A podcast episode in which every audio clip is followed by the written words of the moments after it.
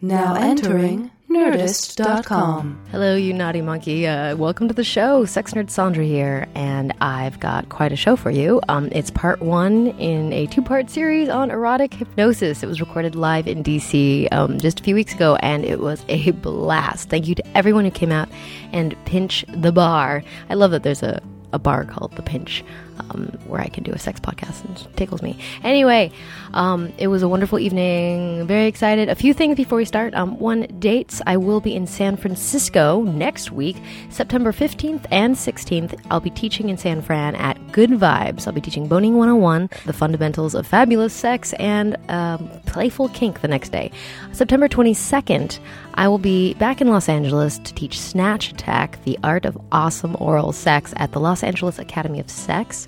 And then in Austin, I'll be in town September 27th and 28th. I will be teaching a workshop. I don't have the details yet, but it will be a workshop with a meetup afterwards. So either come to the workshop, come after for drinks and hugs, or both. Hey, or neither. Just stay home and judge me. I don't care. Um, New York. Hey, hi. October 10th, I'll be in you teaching Boning 101 for New York City. It's Comic Con, and they're having a super week, and I get to be a part of it, and it's going to be a blast. That's a Friday, October 10th at Madame X, which is a very sexy bar. Um, what else? Let's see. Oh, Yelp, I'm going down my list. I had a lot of coffee. Can you tell? Very caffeinated. I'm trying a new thing called um, being more awake.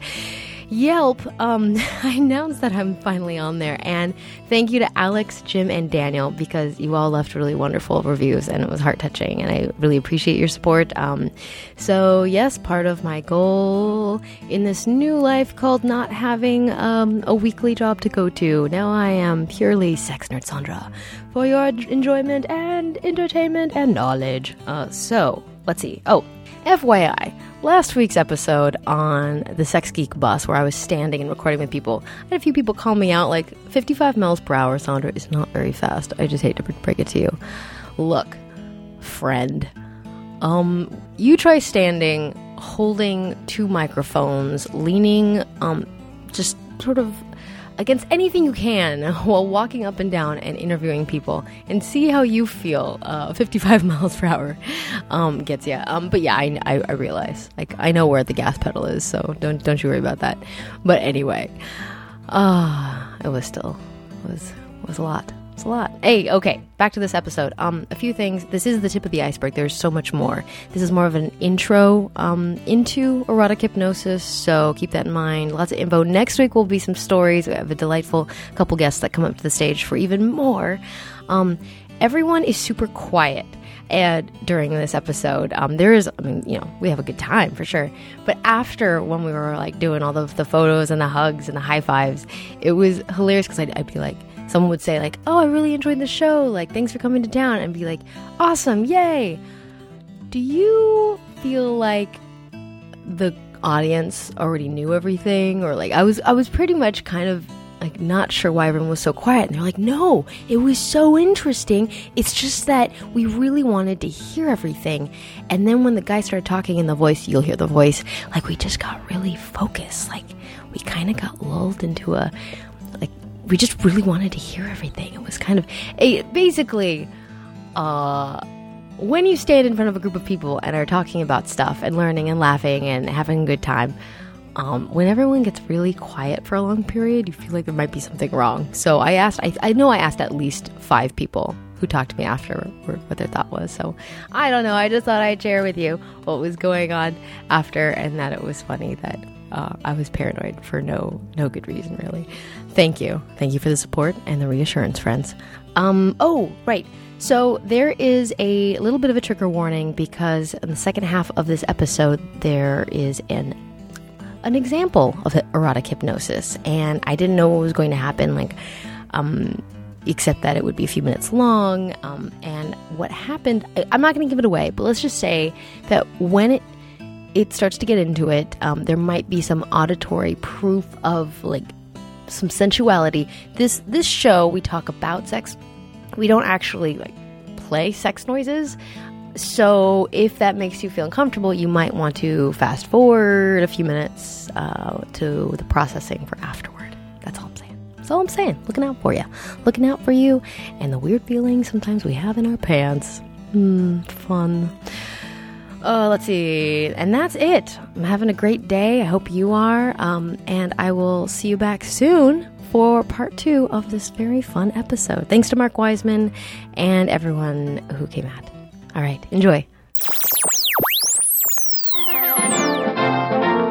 Welcome to the Sex Nerd Sandra podcast. Whoa, what are these kids doing in here? Hey, if you're under 18, go ask your mom. Now that we're alone, let's start the show.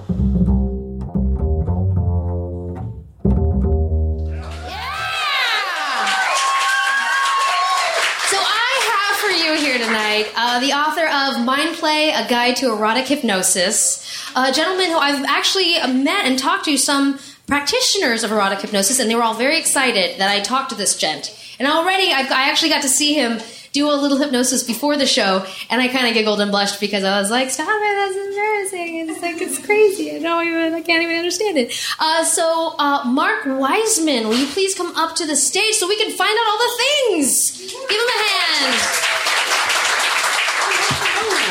Hi.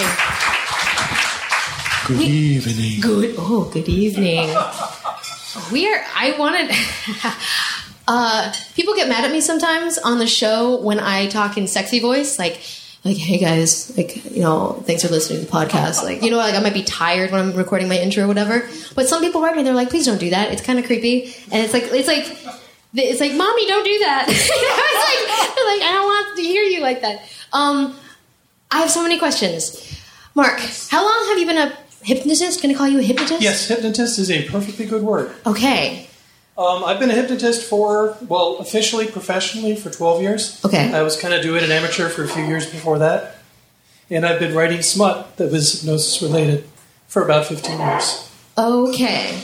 Does that mean when you became turned profesh that people started paying you to do it, or does that mean that you were teaching people to do it? No, that's when I actually went and got officially trained and became a mundane life, real world, stop smoking, break your bad habits type hypnotist. I still do the erotic stuff for free. Now, is a oh so real world? Wait, okay, wait. I mean, I don't necessarily believe in hypnotism. I've never heard that. My experience with it is as a kid seeing somebody on TV with a watch and being like, "You all getting sleepy," or like, Oh, yes. "Good like a chicken," like bark bark bark, and I'll be like, "That's silly," and also not real. Um, so people hire you to go out, like you've been trained to go out into the world to teach people like and hypnotize them so that they don't smoke anymore and things like that. Yes. Uh, you know, a, a lot of it is smoking. I've done a few people with weight control. Uh, I've done a lot of stress cases, a lot of like student study skills, uh, fears and phobias. You you name it. I've I've at least talked to people about it.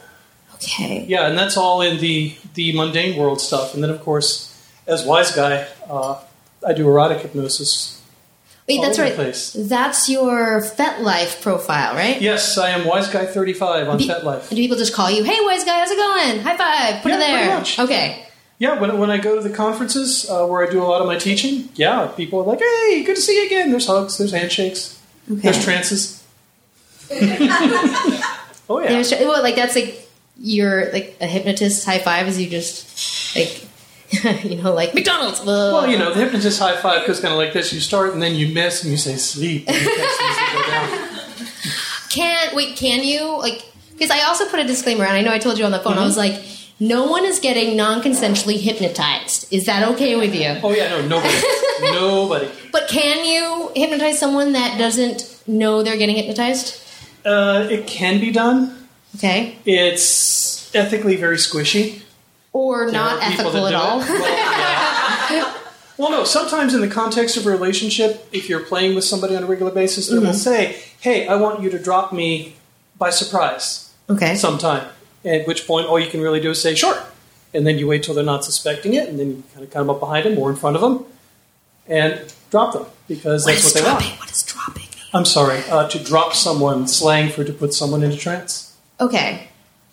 Is that different than um, su- uh, not sub drop, subspace? Because I've experienced subspace where someone's like playing and doming, and then I'm just Yeah. like, yeah, whatever, I'll just be here. Yeah, Just, it's uh, kind of kissing cousins. Subspace is a, is a kind of trance state. Strictly speaking, hypnosis, trance is pretty much any state of focused concentration. Okay. If you're focused on something and you're not paying attention to the stuff that isn't related to that, you're in an altered state. You're in a trance state. Um, every single one of us goes into trance twice a day.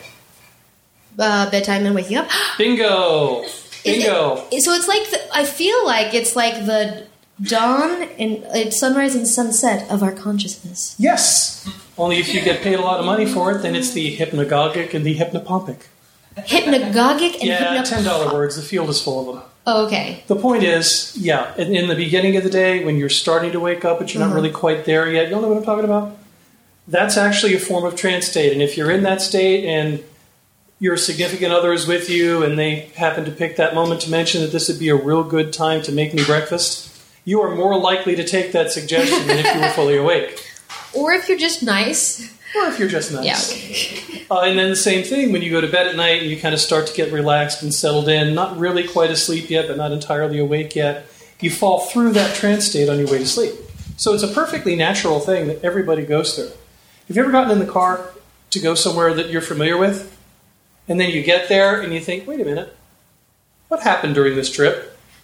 Did you ever do that? Uh, yeah, I live in LA. Um, Los Angeles, terrible traffic. Yes, terrible traffic. Everyone's trying to pretend they're somewhere else. Also, the shower. I do that in the Mm-hmm. shower where I don't remember if I soaked up things. yes. And so then I double wash sometimes. I'm just like, Yep. Your conscious mind was kind of out to lunch, your subconscious was running the show. okay, And it's perfectly normal and natural, and everybody does it. okay. I guess, tran- hmm. I think of the, the state that we go Mm-hmm. into before we sleep as, um, what is it, the alpha waves in our brain? Like there's beta waves? Well, there's beta, which is like fully awake, Yeah, alert, fully aware. function. Alpha is relaxed but still awake. And Mm-hmm. then as you sink down, you get next to theta, which is kind of that dreamy, Okay. half in, half out. It's also where your brain goes when you're dreaming. And then below that is delta, which is gone, zoned. So is I mean, so is there a brainwave connection to trance where you're getting into theta? Yep. Okay. Yeah, trance work happens in theta or sometimes very low alpha, depending on the individual. But that suggestibility, that ability to, to kind of stop judging and just take an idea that's presented to you, starts to kick in in lower alpha and is really there in theta. So if I want to, okay, this is an evil question, but like if I wanted to like hypnotize a whole bunch of people that came to one of my workshops, which I wouldn't do and would be sloppy, and I wouldn't. I mean, um, could I be a hypnotist? Is it? Can anyone be a hypnotist? Yeah, anybody who's willing to put in the time to learn it. I'm not. Um, um, but if I, because usually I'm fairly animated when I teach a workshop. Like I'm very much like, "Hey kids, let's learn about butt stuff." No, that's tomorrow night. Um, um, if I just started to talk real monotone to get, you know, that really like Bueller, Bueller. Like if I did that, could I then, when no one was listening, just be like, "You will now give me lots of hugs"? Uh, probably not. No. No, actually, the That's- monotone is not the best way to go about it. Okay. Um, if I may.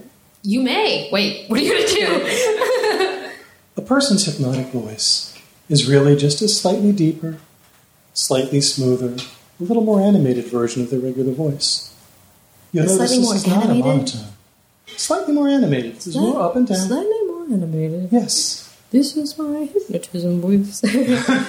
But no, this, this is my actual trance voice. is it? I open my throat a little bit more. Oh. I breathe a little more deeply. And as a result, you get a tone that's a little bit richer, a little bit smoother, and by not being a monotone, it commands attention. It gets somebody drawn in so that they're actually listening. I'm listening to your voice. I'm trying to find my version. Like, you want to? I would like. Will everyone just say with me in their regular voice, like, "This is my daytime voice." One, two, three. This is my daytime voice. Now, take into account what he just said about what your hypnotism voice is, and then we'll all say, "This is my hypnotism voice." So, one, two, three. This is my hypnotism voice. We may all need to practice, especially me. It takes a little. It takes a little. It takes a little. It's really funny. so deeper, breathing deeper. a little bit- Opening your your throat. Your hypnotic voice comes from the upper chest instead of from the throat. Uh, like gospel singing. Yes, here. like singing. Actually, a lot of the exercises that I teach people to do to improve their hypnotic voice come from a voice teacher that I knew. Can you teach us an exercise that can help us find our hypnotic voice? Uh, sure, why not? Yeah, you, Very you do simple it. one. Very simple one for opening up that chest resonance, getting that chest going. Make a fist, Everyone's fisting. Yeah. and then as you as you as you hold it, yeah, really, as, as you go. Uh, We're beating our chests. yes, we are beating our chests. Chests, not breasts. A little too hot. There we go. That helps to kind of loosen things up a little. And after Okay. you've done that, make a conscious effort to open your throat. And as you start to speak, the first thing you're going to notice is you run out of breath very, very quickly. Because a lot more is going through your neck than normally does when you speak. With practice, you get used to that. And then you stop going every third sentence. Oh, because it's word. airier. It's an Right, area it's airier, releasing so you're using more more air. air. It's it's kind of like if you have a brass instrument, a trombone uses more air than a trumpet because it's a larger tube, do you know that? bigger opening. Hmm. I've played both. Oh well, of course you have. Clear, you are a man of many talents. Clearly. Oh man. Okay. So yes. Anyone can be a hypnotist. anyone can be a hypnotist. Um, all it takes is a little bit of practice and instruction. People have been self-taught. I've, I've met a couple people who taught themselves and are incredibly good.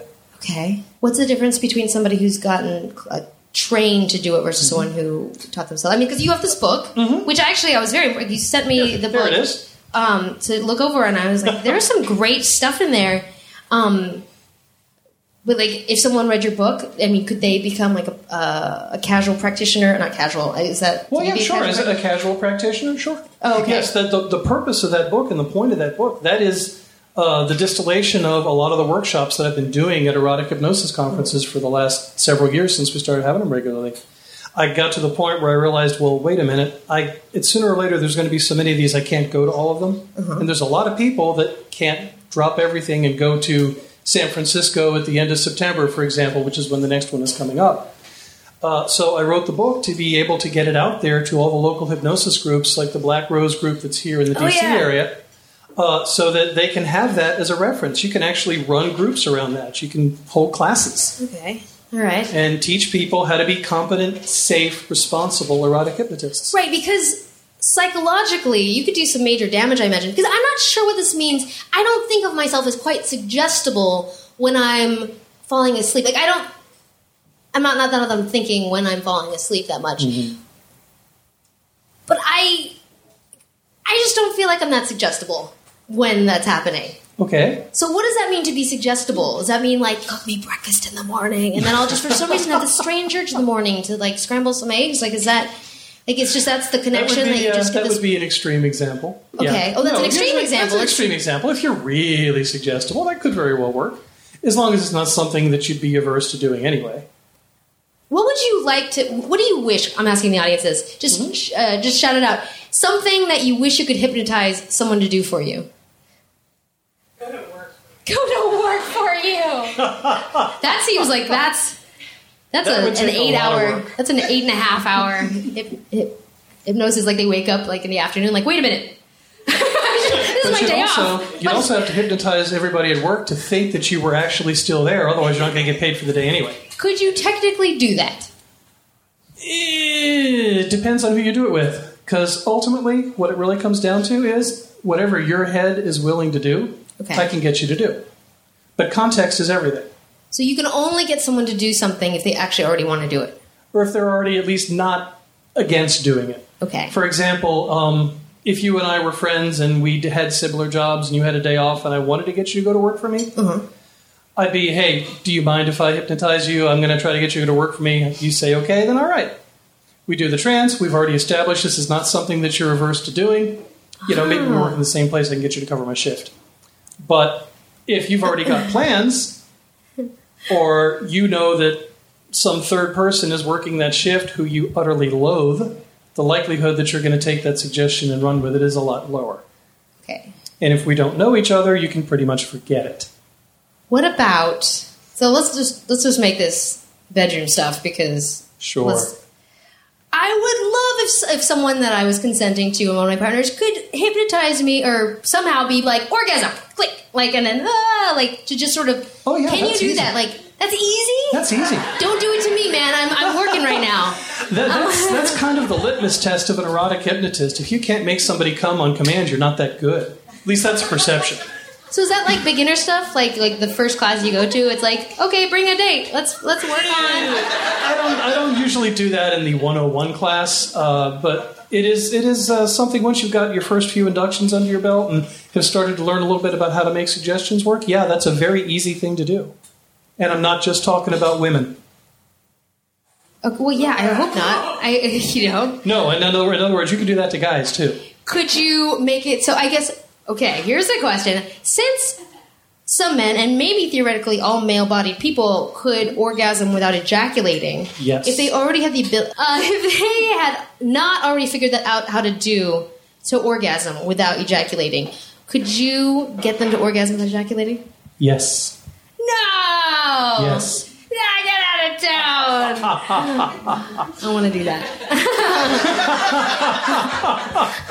No, absolutely. because it's kind of messy. If you're in a restaurant, you're like, oh, ejaculate. You messy. know. It's messy, and he's useless for 45 minutes or an hour afterwards, depending I on how, know. how strong he is.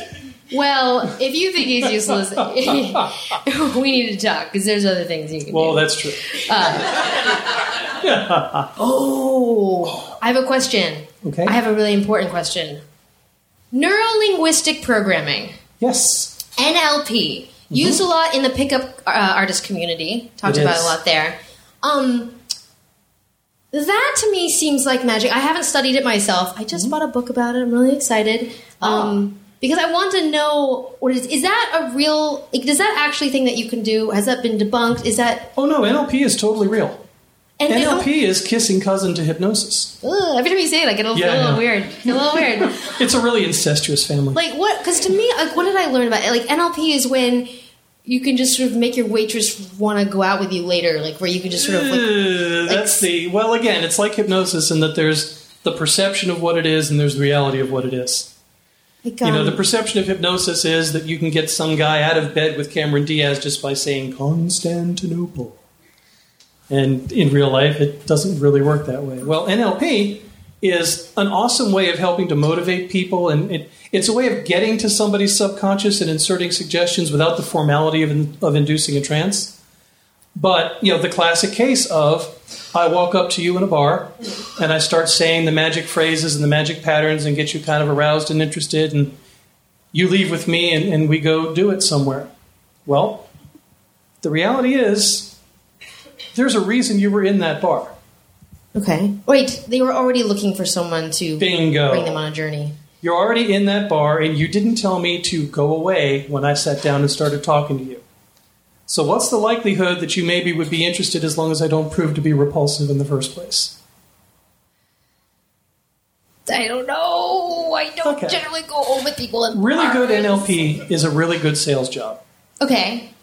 Essentially the whole speed seduction thing is a good sales job. You're going up to somebody who, based on the circumstances, is probably at least somewhat interested, and as long as you don't turn them off, if you're able to build rapport, get a connection going, they'll be agreeable to you. If you turn them off, they will kick you in the nuts and you'll be limping home. but that just seems like regular social skills. It's social skills kind of on steroids, yeah. Okay. It's the study of what makes social skills work. For example, yes. example, Okay. rapport, basic rapport skills. Are we role playing I- right now? Yes. Okay. Yes. I- you, and, you and I are sitting in very similar body positions. Mm-hmm. We're making a lot of eye contact. I'm breathing at about the same rate that you're breathing. You didn't notice that. No. That's okay. It's weird. Well, un- until you learn to consciously pay attention to these things, you don't. Yeah. Oh, I'm- now I'm speeding up just to see if you'll do it. Uh huh. and that's that's a principle: pacing and leading. Okay, I've if heard we of that. start I've out heard that. getting in sync, Uh-huh. and then one of us varies a little bit, the other one will usually follow. Oh, so are you trying to get me to try and like lean my head a little bit? Sure. if I do that, I'll fall off the chair. But that's okay. How do you get someone to start leading you in body um, mirroring? Usually, you start leading them. but maybe If you're the one that's conscious of it, uh-huh. then you'll be the one that starts leading. But just by doing all these things the same, we fundamentally, at a very, very deep level, tend to like people that we perceive as being like ourselves.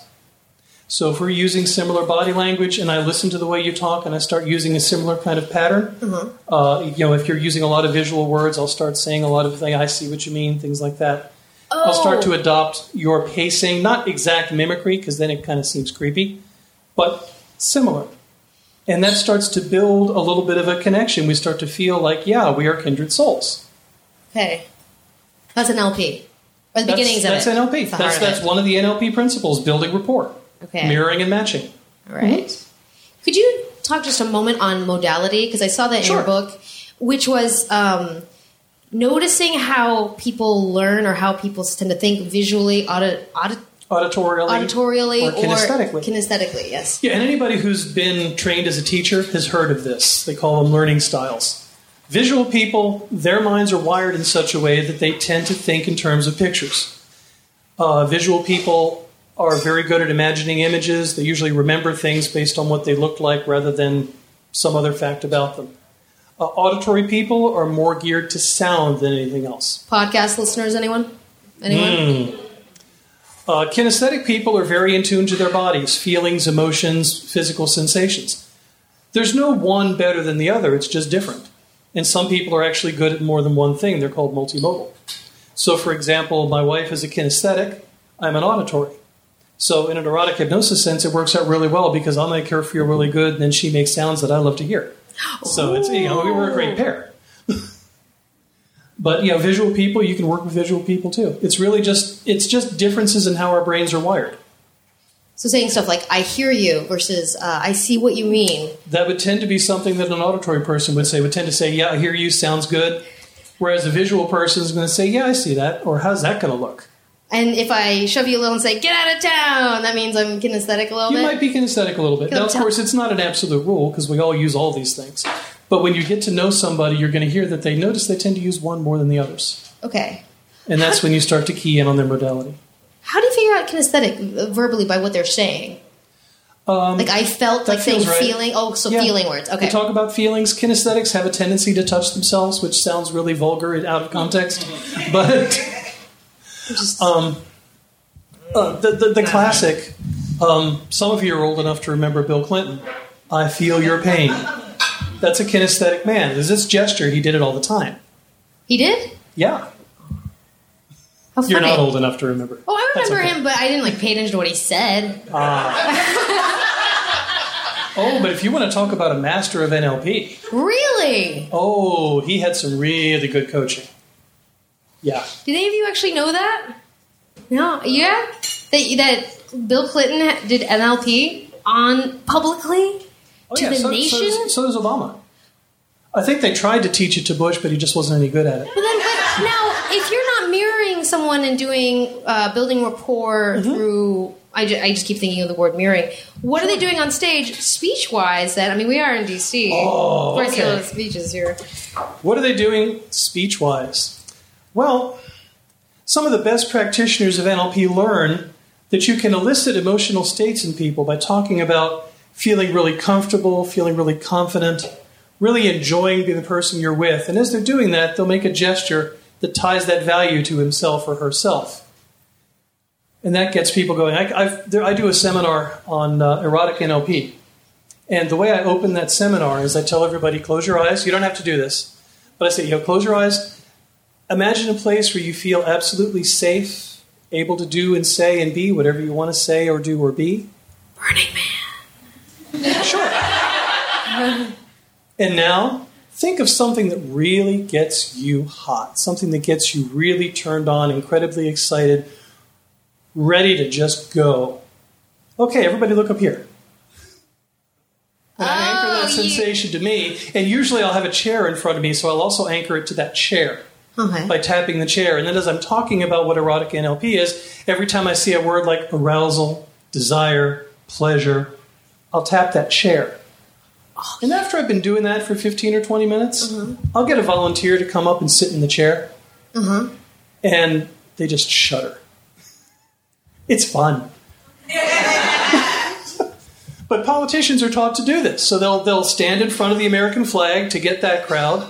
They'll say things like, and yeah, yeah, and it's you know everything is working out well, Everything is wonderful, but there are still problems in this country as they point to their opponent. Still things that need to be fixed. There should be an NLP so like subtle. like uh, contest between politicians where they're just like doing all the tap tap, point at me, point at you, like just When one of them is well trained and well coached and the Uh-huh. other one is not, the election is a slaughter. I thought it was Because who has more NLP funding. grabs people emotionally. Okay, this is really fun. Oh yeah, it's fun. It's got very little to do with erotic hypnosis, but it's very interesting to know, isn't it? You're going to watch the next time you're watching like a presidential speech. You're going to watch him differently, aren't you? I will be. Obama's really good at it. Like I say, he's charismatic to start with, and he's had some really good teaching. Um, now, since you have the traditional hypnotism training and then you have the erotic training, what is there any difference, or are you just using the exact same skills and applying it to the Oh, it's exactly the same skills. In fact, I've doing it, been doing it erotically longer than I've been doing it in mundane life. I thought you were about to say I've been doing it this entire time. I was like, no, no.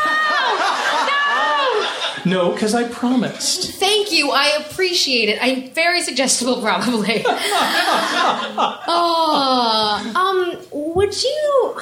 Are you comfortable with maybe showing us a little hypnosis here tonight? Sure, we can do that. Yeah, is that okay? Can I bring my favorite sub up?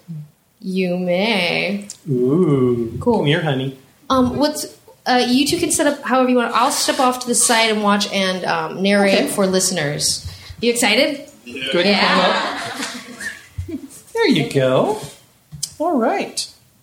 So this is Dani. Hi, Dani. Dani is my wife, uh, which means that she's been subjected to this sort of treatment a lot, He's stroking and she's temple. very, very well conditioned. So I don't even really have to sit here and say much. Just stroke her temple, little tiny circular motions like that. And she's already like nuzzling and eyes closed on his chest. Oh, yeah. And one of the interesting things about her, because she's a kinesthetic, she feels things in her body very intensely. Hmm. And even now, she may even imagine sensations of pleasure And now she's breathing heavily. going through her. Pleasure. She seems to be having an orgasm, possibly.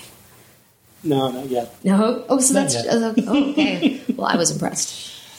No, just feeling really, really good right now.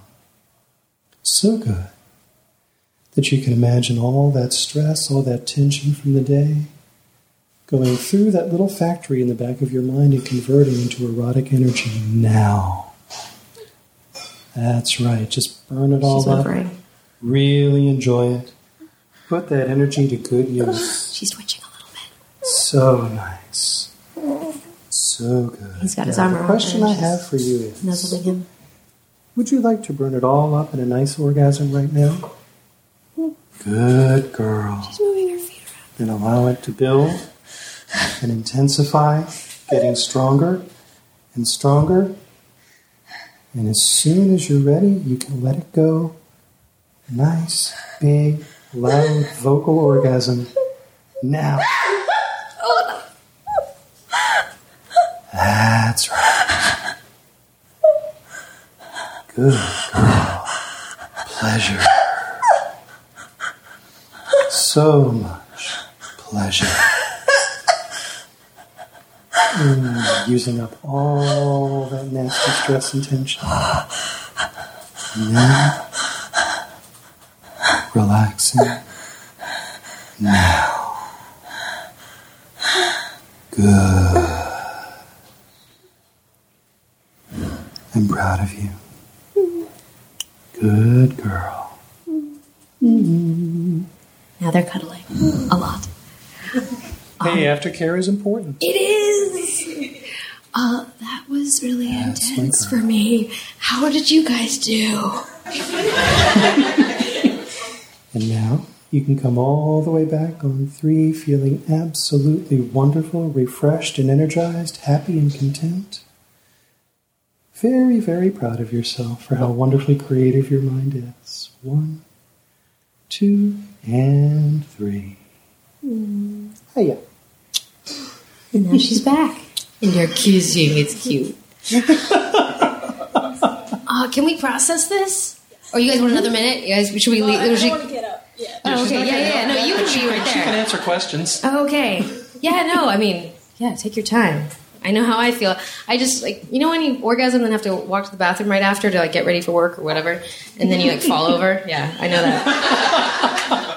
Um, wow. Um, I realized I probably should have checked in that you might see an orgasm on stage. Thank you and sorry and you're welcome, everyone. Um, that was wonderful. Um, Dani, how are you doing? I'm doing. I'm doing well. I'm doing Yeah. good. Um, it to answer the question that's probably on your mind. It's it doesn't feel exactly the same way as a as a purely physical orgasm does. Um, it's it's hard to describe. It's it's it's mo- it is more in your head, but it's still just as pleasurable. If that makes any sense. Um, you you you you you feel the sensations, but you feel the sensations in your head as opposed to necessarily on your body. I'm not explaining this very well. I'm sorry. I know. Is it making sense? Yeah, pe- people are getting it. Okay. Yeah. Um, but it's good. Ah, how are you? How have you two worked in front of audiences before? Well, I, I mean, I don't do this routinely in front of audiences, but for workshops, for demonstration purposes, yes, we do. Hey, um, does anyone have any uh, particular questions burning on their mind about what they just saw? Or no? Okay, well I do. Okay. Okay. All right. First of all, is pleasure just like the, the your trigger word, like at home, wherever you are? Because like I noticed, I, were there any other words that you used? Because whenever pleasure came up, I saw a little like shudder, like your knees would kind of come together a little more. Um, and I don't, yeah. Pleasure, pleasure causes a just a jolt of erotic energy that just feels good. I, I saw Bruce Almighty at the wrong point in my development. It is so funny. Deeply funny. Um, I don't even know what to say right now because I wasn't expecting that much vulnerability from the two of you coming Ah. up here. So that was, um, I really respect that. Now, how to, how long have you two been together? Uh, we met in 2008. We've been married since late 2010. Okay, and how long has this, like, is this, okay, as the t- hypnotism top, Mark, was this something that you started playing with at the beginning? Like, is this, is the, are the trigger words, like, really ingrained over the years, or do you kind of play with it over time and change Uh, well, it around? Pleasure is deeply ingrained because we've been using it for a very, very long time. She scrunched up her face and smacked him. Yes. um, but and when you play with anybody for you know more than a short period, you start to learn what what words are hot buttons for them. And I'm a service dom, so when I learn that, I take mental notes and I use it. Uh, could you explain what a service dom is? Uh, a service dom. Uh, I'm a dominant, but my style, my preference is to find out what my sub likes and then give that to them a lot, okay. as opposed to an alpha style dom who's more into what they want and into being served. All right. It's just my style. Yeah. No, it, I. if I were a top, it would be a service top. You know, because Yeah. I'm more just a service person. I get that. Yeah. Wait, for me, what? That's, I understand it. Oh, I get okay. it. it's like how did you? How could you tell? You can see it in my soul. I'm, I'm afraid and interested. Um, that was really I'll great. never um, could we please give Dani a round of applause?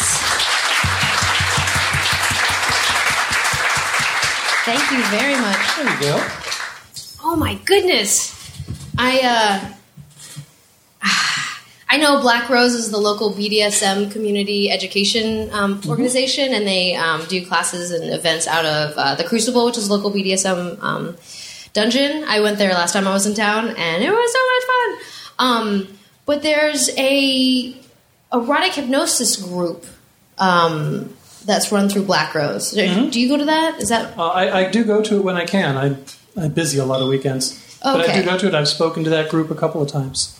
Now, there's erotic hypnosis, but then I noticed that there seems to be a lot of BDSM practitioners that use it. Is that different? Like, There's a lot of crossover.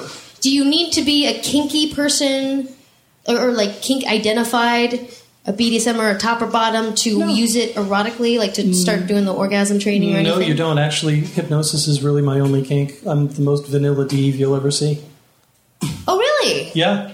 Interesting. I mean, it's all interesting. It's all kind of cool, but none of it has really screamed out, "Ooh, you have to try this" to me yet. okay. So What No. drew you to it?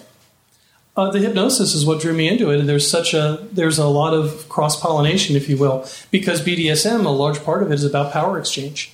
Hypnosis is a great tool for power exchange. Plus, once you can do hypno bondage with somebody, you never have to explain to the TSA why you have manacles in your suitcase. I guess you do travel light if that's your kink. okay. Just to get a rundown, I just need to know. So, orgasm. Sure. What else can we do with erotic hypnosis? Uh, things that we do a lot uh, sensation play, where you can take, uh, for instance, a touch on the elbow and have it be felt somewhere else. oh. or you can turn up sensation or turn down sensation. A lot of you have probably heard about hypnosis being used for anesthesia, for pain control, like dentist dentist offices and minor surgeries and whatnot. Well, yes, you can turn that sensation down. You can also turn it way up, uh, and you can turn all the sensations way up. It's a lot of fun. Okay. Uh, a lot of people that are into um, confinement, objectification type things enjoy hypno bondage, uh, freeze play, where you just make somebody completely immobile, and then you can either turn them into your mannequin, your, your marionette puppet. One one game that uh, I like to play with people is, is I'll take a little a little uh, like a Barbie doll or an artist doll that's articulated, and we'll hypnotize them and turn that into a voodoo doll. So anything you do to the doll, they feel. Anything you whisper into the doll's ear becomes their thought. That's kind of fun, and people really enjoy that. Is Uh, there You can do um, role play. right? You know, a lot of people like role play. Like you're a pilot now. Yeah, how'd you like to do role play and actually believe that that's you? I mean, I already do. It takes method acting to a whole new level. oh yeah, that's true. Yeah. Oh yeah, and again, you can do really interesting. I did a scene with somebody um, at the uh, Chicago uh, Erotic Hypnosis on conference a few weeks ago. They wanted to do an interrogation scene. They wanted to be forcibly interrogated. They wanted to have like be threatened with knives and things like that. But they wanted to really experience the fear aspect of that. So in hypnosis, I took the person down and said, "Okay, while we're playing the scene." Your subconscious knows that you're absolutely safe and that none of us will actually do anything to hurt you. And because your subconscious knows that, your conscious mind can really experience the fear to a degree that it's never allowed itself to do before. whoa. That's kind of what I need just in life. I feel like there should just be like morning uh, hypnotize you so you don't have anxiety problems. I just freak out into the world. Uh, I need that. Let's see. What am I? What am I leaving out? There's there's a lot of well, the, the the kinky human tricks chapter in the book, which is half the book, is examples of a lot of these things. Well, I saw that there was like inductions, like how like the watch versus like be Mm-hmm. Yes. a chicken, you know, like that. Uh, Well, be a chicken is not a very effective induction. but like an induction is like how you is that like the stroking of the temple so that because Yes, then it's a method of getting somebody relaxed. into trance, and you can either do it long and slow, like the ever popular "relax every single muscle in your left big toe." That's right. Now let that relaxation spread to the next toe. And you know, thirty minutes later, you're bored. The person's in a stupor because they checked out. Nobody's having any erotic fun, but you have achieved a sort of hypnosis. Uh, or you can do the really fast inductions that just take a couple of seconds, like bang, sleep, and they're gone. Okay. Yeah, I- I'm, no. Yeah, I know. No, you were yeah. worried for a second there. Ah, She was looking at me like, no, not now. When, when I'm doing my, my erotic hypnosis 101, I, I joke. I say there are 18,472,513 ways to put somebody in a trance. I lost all the numbers. The number changes every time. I Oh, just okay. pull it out of my butt. It's okay. Point being, there's an almost infinite number of ways to get somebody into hypnosis. There's a couple of key concepts behind them all. Okay. So, really good hypnotists often improvise. Now, because Dani is kinesthetic um, and is so conditioned to me, just about any rhythmic movement somewhere on her body will produce a trance. really? Yes. So rhythmic, like tapping, circling, Tapping, circling. squeezing. I'm a big fan of the circle because I can circle slower Mm-hmm. and slower and slower, and she drops deeper and deeper as I do.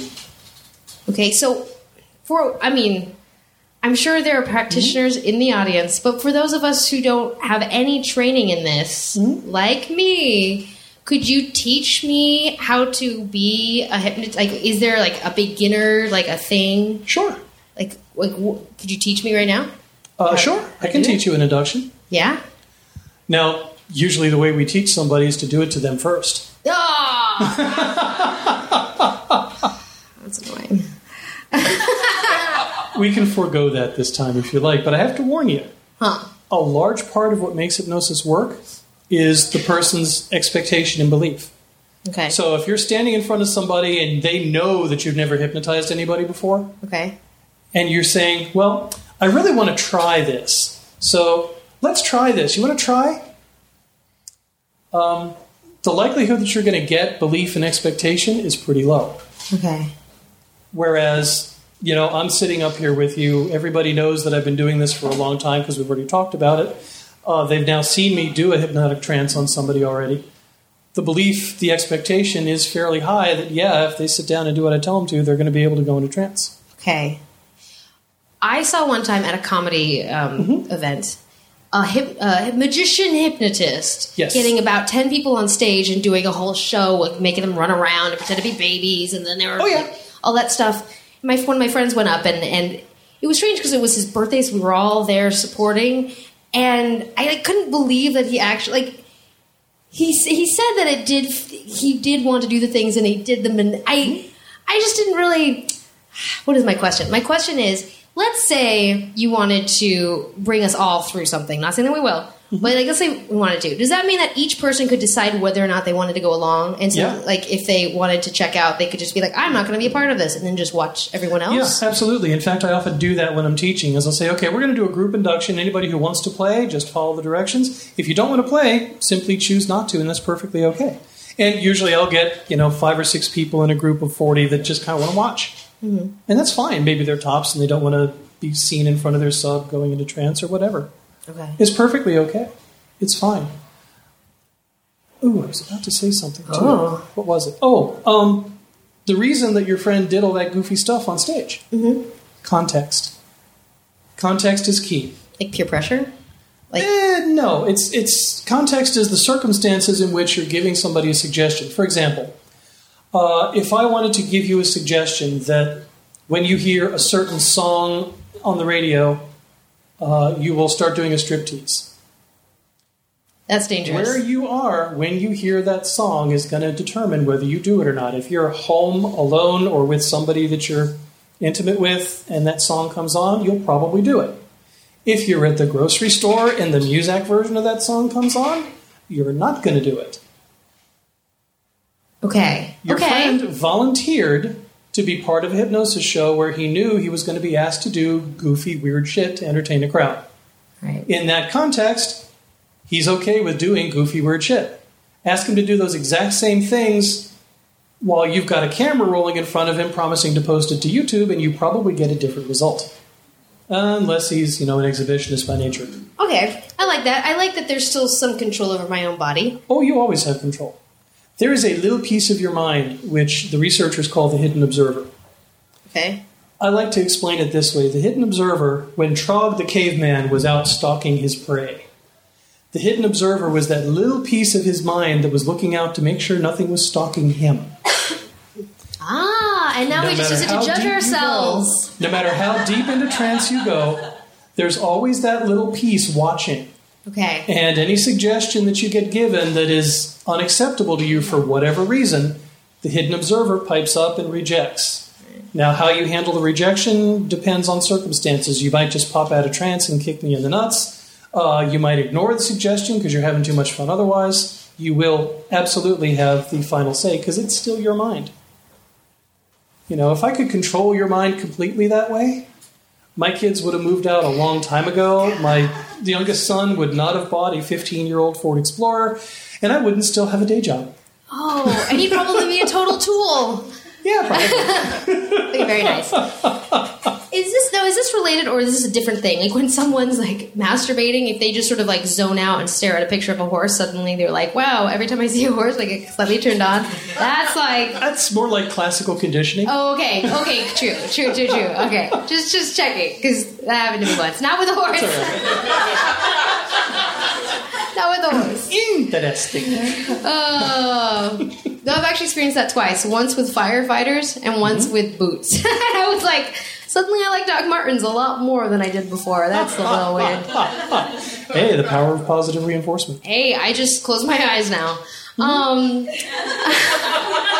so um, I would like to invite two practitioners who have been doing it uh, around a year and, and talk to them about their experience together, if that's all right with you. Absolutely, you could uh, come over here and um, Tisha and Gavin, are you comfortable coming up to the stage? How you doing? Now leaving Nerdist.com.